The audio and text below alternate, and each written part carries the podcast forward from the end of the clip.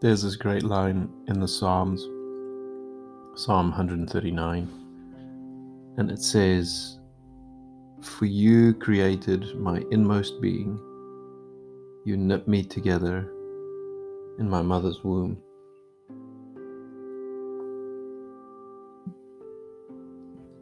I'm reading this book called The Book of Mysteries by Jonathan Cahn, and uh, it's a book, uh, short, short pieces of rabbinic teachings and rabbinic wisdom um, and stories. And I want to read one to you. Your life began in darkness, he said, in the darkness of the womb. It was once all you knew, your entire life, your entire world. If you had been asked then to describe life, you would describe it as dark, warm, and wet. And if someone tried to tell you that there was more to life, another life, another world outside the womb, a world of stars and grass, of flowers and faces, sand castles and setting suns, what would you have thought? I guess I wouldn't have believed it. I wouldn't have been able to fathom it. But would there be a way that you could have known that this other life, this world beyond the womb, actually existed? What evidence would you have had within the womb of that which was beyond the womb? I don't know. You, said the teacher. You would be the evidence. You, dwelling in darkness, yet with eyes made to see color and light. No ground to walk on, yet with feet made to run with no air to breathe, yet with lungs made to breathe air, and a voice box with which to speak into the air, no one's hand to hold, yet with two hands made to hold and to be held by the hand of another. You yourself would be the evidence of the life beyond your life in the womb, and the world beyond your world, so your very being was once the evidence of a world yet to come. And yet you were surrounded by a much smaller world that was unable to answer what was within you. When you hear of a world beyond this world, and a life beyond this life, when you hear of heaven, you're hearing of it as a child in the womb. You've never seen it or touched it and yet everything within you was made to know that this world exists and to live within it. A heart made for a love that is perfect and without condition. A soul yearning for that which is eternal.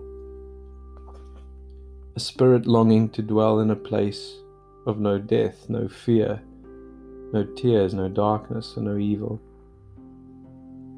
And yet you live in a world of imperfection, corruption, of pain, the evil of darkness, and often the absence of love. And as it was in the womb, so too this world can never answer the longings of your heart or the purpose for which you came into existence. And every tear, every sorrow, every disappointment, Every unfulfilled longing is just a reminder that you're not home and that you were made for something more to be a child of heaven, and that this life is only the beginning of a real life and the matrix of the world to come.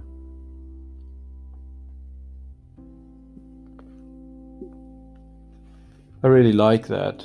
I really like that imagery that the answer lies within how we've been knit together and indeed who has knit us together. Because if we live in this world um,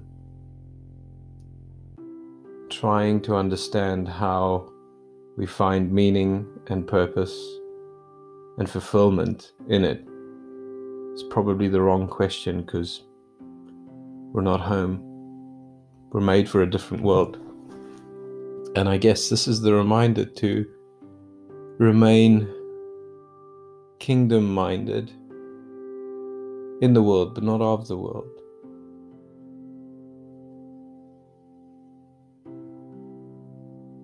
And so I hope that uh,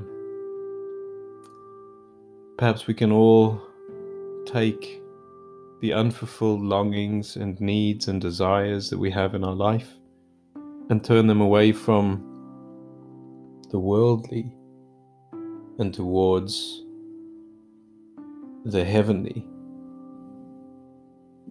So we can use um, what God has planted in us, the way He's made us to be children of heaven, and perhaps use that as the perspective through which we see this life, the smaller picture that we're part of now within the grand narrative of His story.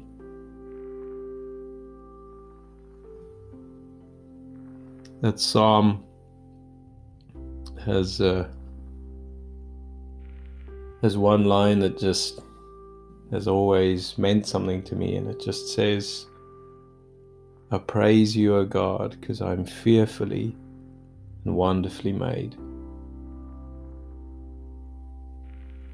And if we're made to be citizens of heaven, that's an incredible stamp to carry.